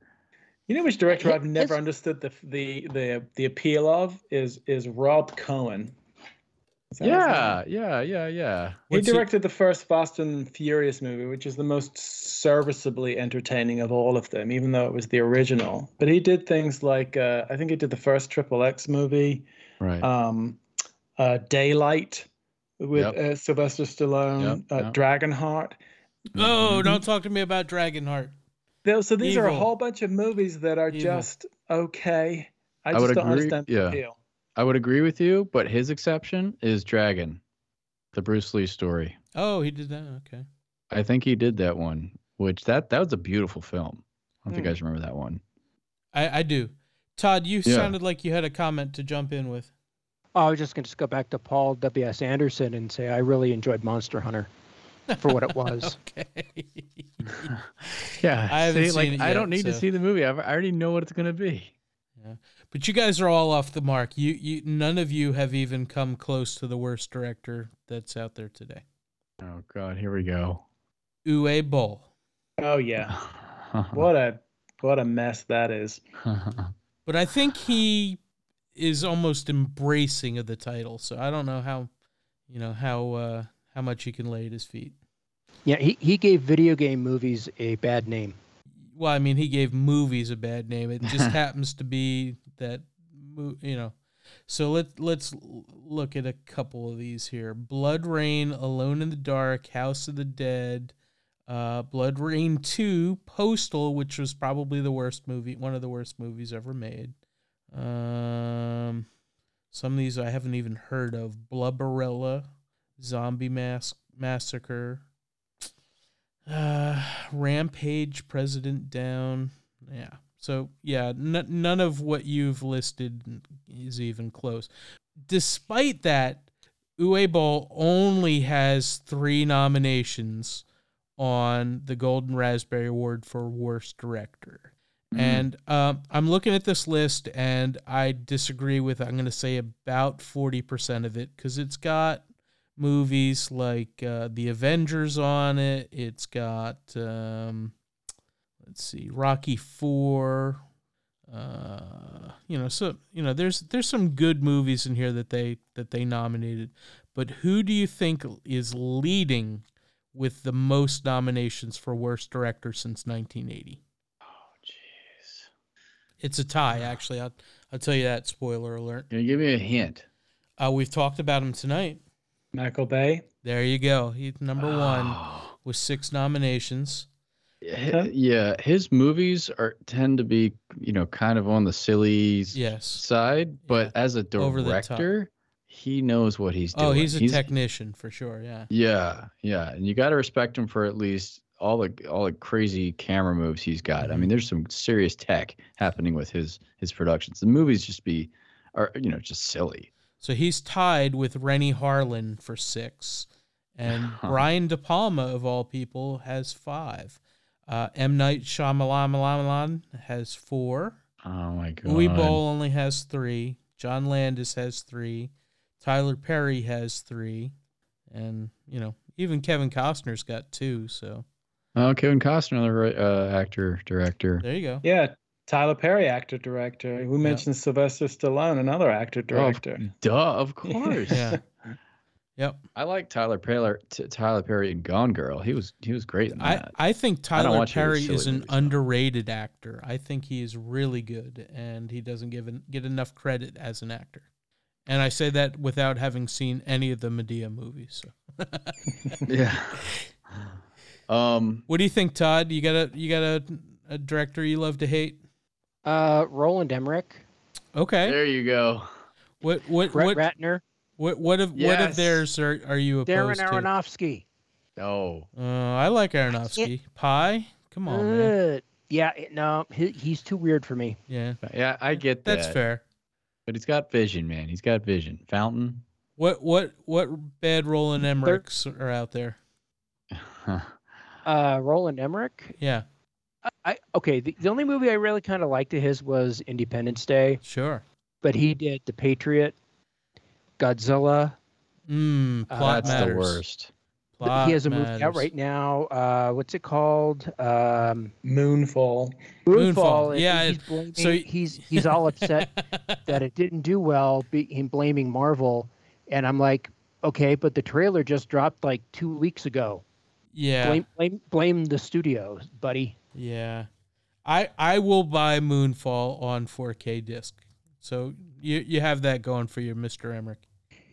I I Me- almost went to use my uh, A list to see it this week, and then I was like, nah, I'm gonna wait for the the home and my upgraded uh, projector for that. Well, Sam. That was a pretty good list. Uh, I'm really. I got to tell you, Brian. First of all, before I say what I was, I'll say what I was going to say first. I, I, I really hope that folks on Home Theater Forum uh, will jump in and tell us who their favorite directors are and least favorites. But I was really surprised that not a whole lot of other people were interested in doing the um, the the the uh, inside the actor studio and films to be buried with questionnaires. I was really intrigued to see what people had to say on those, and a little disappointed that nobody Hmm. else, not too many, did it. Uh, shout out to John Rice for doing his, and I think one or two other folks did theirs. Mm-hmm. Oh well. Well, yeah. we try. you know what time that is, then, Brian. I do, sir. Also, good director. We didn't talk about Sergio Leone. Mm. Yeah, I'm sure we missed a few. Don't hate us. Oh, you know who we didn't talk about as a director? Who's that? Um, Good, Bad, and the Ugly. Hint, hint. Clint Eastwood Mm, as a director, there you go. Actor, director. actor, director. Some of my favorite movies are Clint Eastwood movies. For yeah, sure. he's he's competent at both. That's for damn sure. And and what a career too, going from those spaghetti westerns to, you know, a bunch of movies with an orangutan to you know just Oscar winners. I mean, who does that? I've seen those ones. What were the? Is the what's the what's Any the Which one Way with the, But the orangutan? Yeah, I don't know. right. Yeah, Any any, Whi- any, which, way, but loose. Yeah, yeah. Yeah, Right turn, Clyde. yeah. Um, okay. So, good, bad, and the ugly. Why don't we let uh, our guests go first here? Well, I really wanted Neil to go first because his is a secret. Okay. What you got first, Neil? So, and the the good is the thing that I've watched recently, and I'm like, holy crap, that's amazing. Oh no, you Uh, can't tell us ahead of time. So give us the other one first. And the bad is something I've seen recently, and I thought, well, that's just terrible. Okay. All right. is that so- right? And all what right. is ugly? what is ugly supposed to No, be? no, no, no. You just you, you're supposed to just give us a movie. We're supposed to guess Right. Uh, which which one we th- Right. think that you thought it was. So throw the title Uh, out. You haven't spoiled it yet. yeah. Um, uh, I'm gonna. Does it have to be a movie? Can it be something? No, it can be that's- TV shows. Okay. Yeah, sure. yeah. I'm gonna say the Book of Boba Fett. Ooh. Oh, okay. Brian, I know you're a big streaming fan, so you're you're right up there on this one, right? Um, I, I'm gonna guess this. I- think you probably thought this was good. Isn't it getting a lot of good press? Mm, it's getting some mixed press, Brian. So the interesting thing about interesting, as in could be really good, could be really bad, is that the last two episodes of the Book of Boba Fett. And again, where's our spoiler alert here? I don't know which button it's on. Spoiler alert. Um, the main character Boba Fett has not been featured as much in the story, and that's Mm. all we're gonna say about that. So, if um, if um, Neil is as big a Boba, F- a classic Boba Fett fan as I am, he may be feeling a little disappointed, but I think both of us are going to be surprised at how they stick the landing on Wednesday. So I'm going to say currently bad, but possibly up in the air. Okay, Todd? What do you think, Todd? Um, yeah, well, all the memes that have been going around on Facebook. Yeah, next week's episode, Boba Fett will guest star on the Book of Boba Fett. Yeah. Um, yeah, because the last two weeks were were episodes of the Mandalorian. Um, Spoiler alert, ah, Todd! ah. come on. sorry.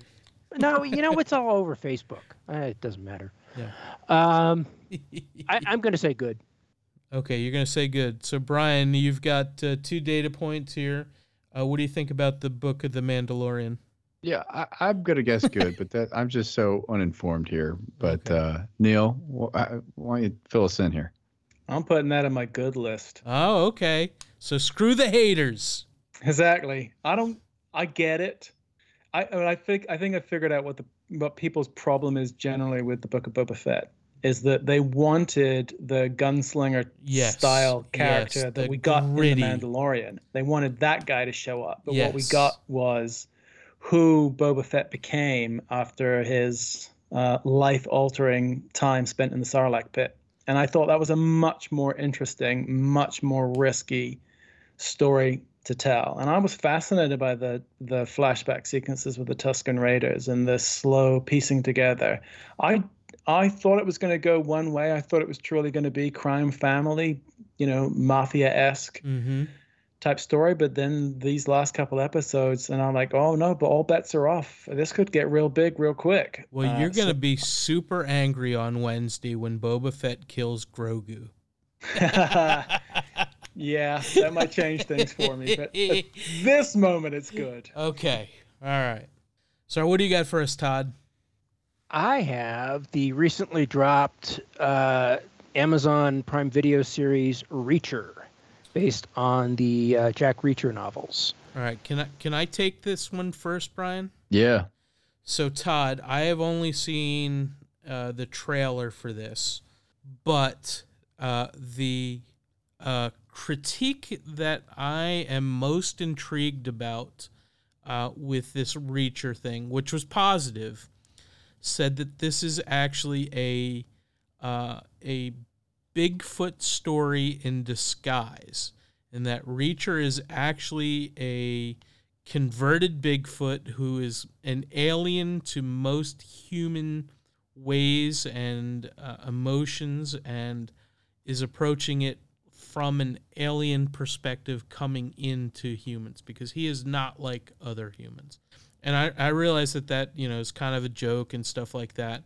But having seen the original Reacher, um, I think it's a really interesting perspective to take this and to play a part that was originally played by Tom Cruise in uh, what was you know two two I thought were fairly good movies and one that has the most brutal opening of any movie that I've ever seen with the exception of possibly Saving Private Ryan.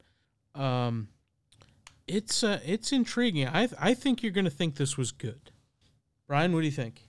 I saw a trailer for this with no audio, really just you know imagery. Um, and the guy was huge. Yeah. Uh, looked pretty decent to me. So yeah, I guess he probably thought it was good. All right. What do you think, Neil? Yeah, I'm going to go with good for a couple reasons. One, I've seen the first four episodes. and Oh, I think it. I think it's bloody good.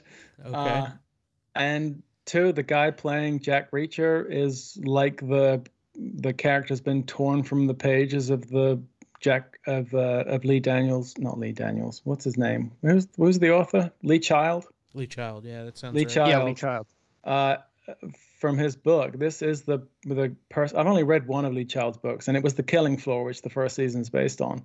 Uh, that's the guy right there. But I will defend to my death Tom Cruise in that role because where he lacks height because he's only five seven, uh, he's had an, an uh, a presence on screen, and the film was oh Christopher McQuarrie, another director we should have talked about. Mm, True.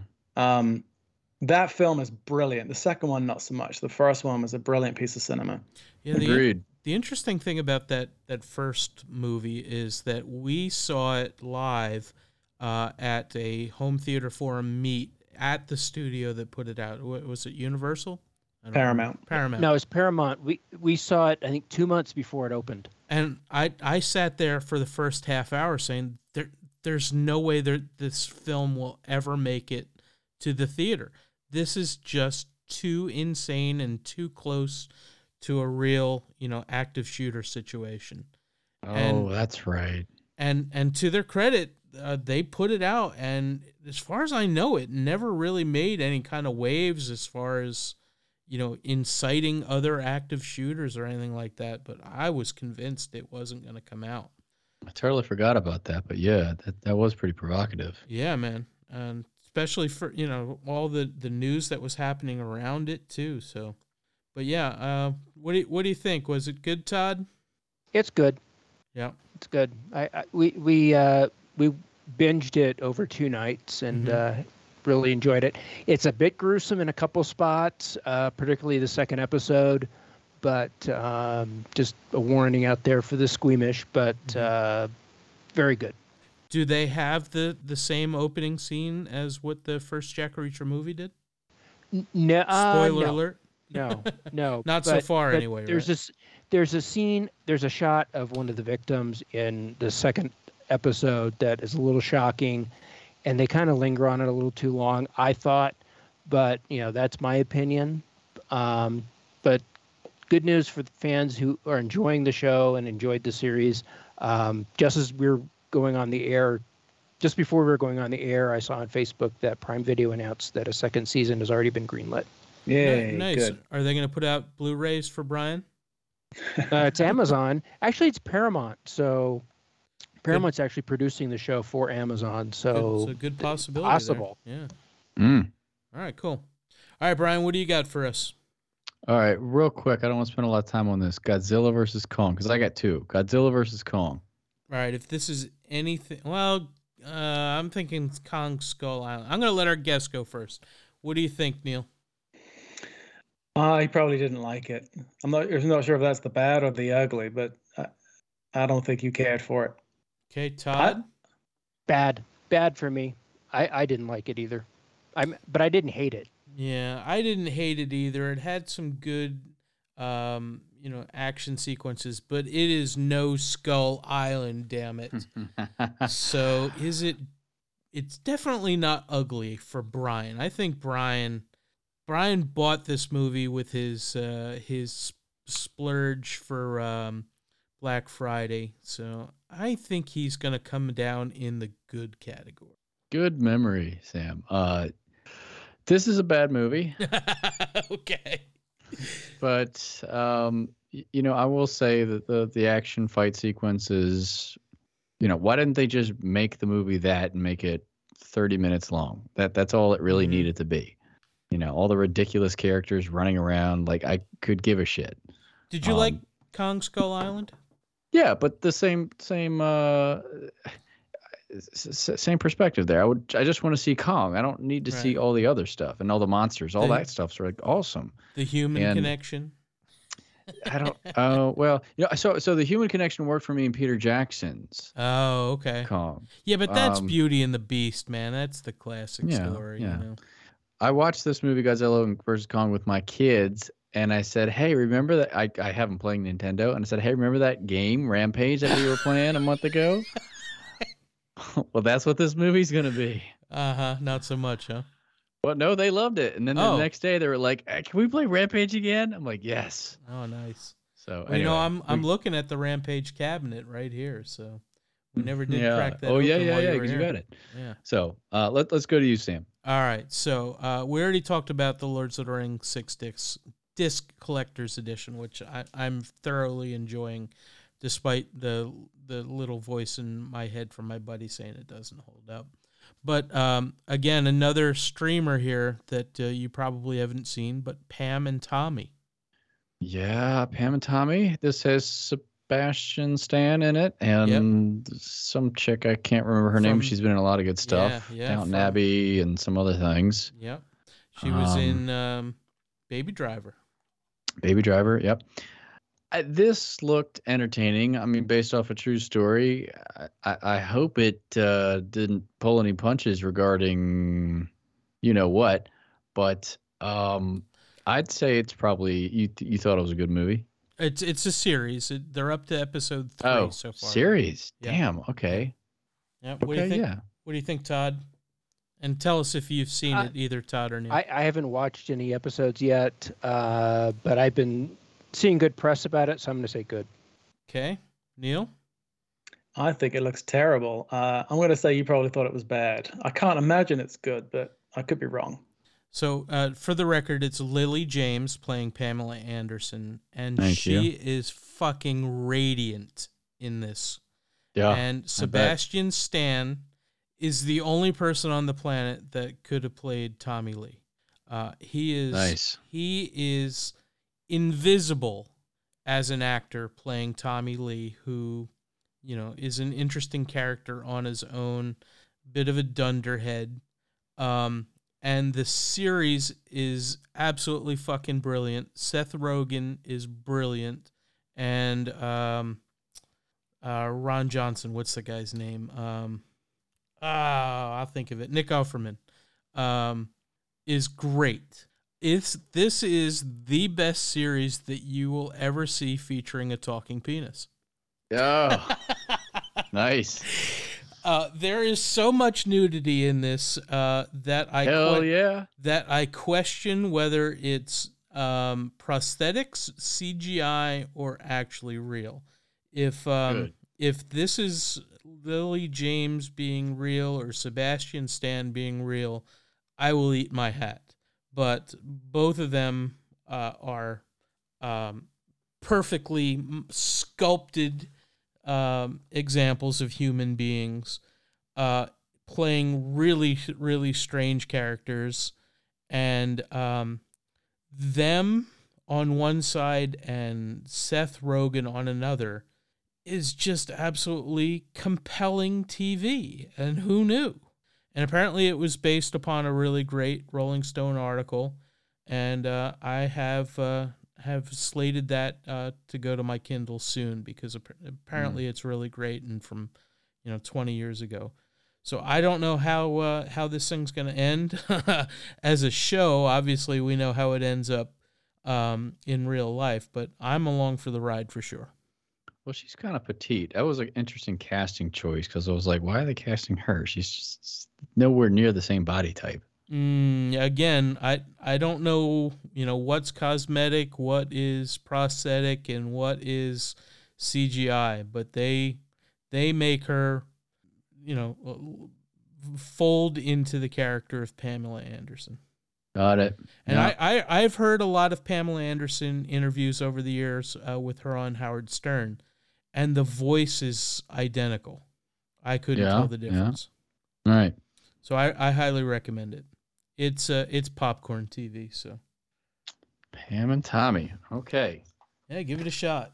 Yeah. All right, well, you know Uh, what that you got you got something for us, Brian? I, I want to. Can we finish this off with Yeah. one more? Yeah, yeah, we got time. Okay. Uh, this one I'm really interested to hear what y'all think. Um, we're gonna go with Wonder Woman '84. All right. Um, I've got mixed feelings on this, so I'm gonna toss it back to our guests again. What do you think, Todd? Ugly. Ugly, just straight ugly.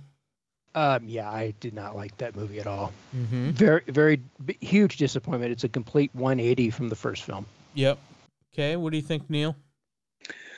Sorry, Todd. I liked it. I really liked it. We watched it on Christmas Day. I guess I guess it was the day that it came out. My wife didn't like it. I really liked it. I thought she had fun with it. Uh, I thought the first film was quite serious and was terrific as a result. But I think she genuinely. This is Patty Jenkins, the director. Another director we probably should have talked about being in command of her craft.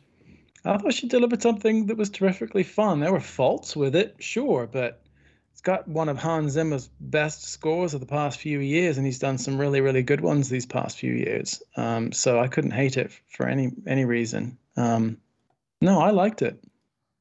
All right. Wh- and f- What about me? What did you think? What do you think I thought of? yeah. w- Yeah. What did you think? Oh, I don't care. Um, you probably liked it. Okay. right. Do I get a vote, vote, Brian? Yes. Yes, you do. All right. I liked the Serena Williams as Wonder Woman commercial a hundred times more than I did the actual Wonder Woman 1984 uh, movie. But there are some high points to that movie that I could see somebody hanging their hat on, especially maybe if you watch this with your kids. And I think that's the wild card here. Um, Mm. But I'm not going to go full blown ugly. I probably would have put it in the ugly category. Um, I think you're just going to teeter over the edge into bad. This was ugly. Okay. That's fair.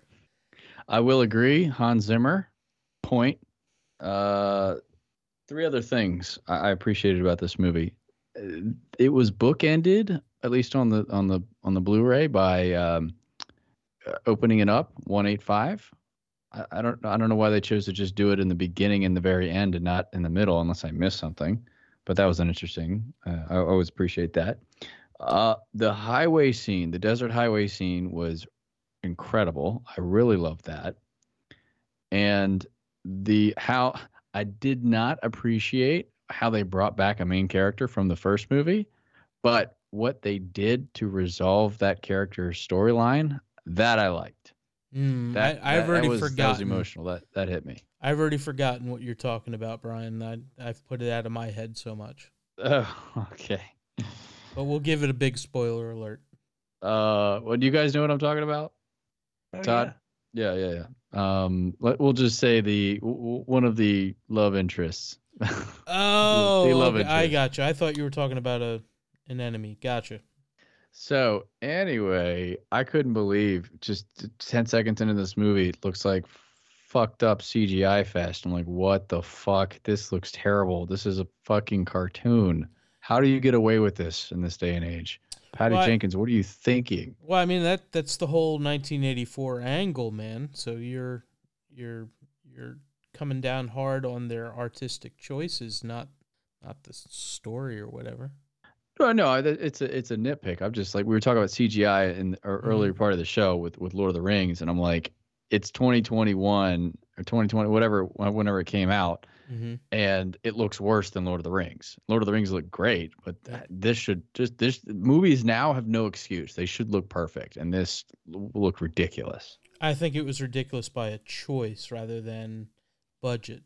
Uh, yeah, well, it, it was not due to budget. That's for damn Yeah. sure. Yep. I just they make him, you know, the human figure once it starts looking too rubbery and moving all around. Just, I just don't get it. Did your kid But- see it, Brian?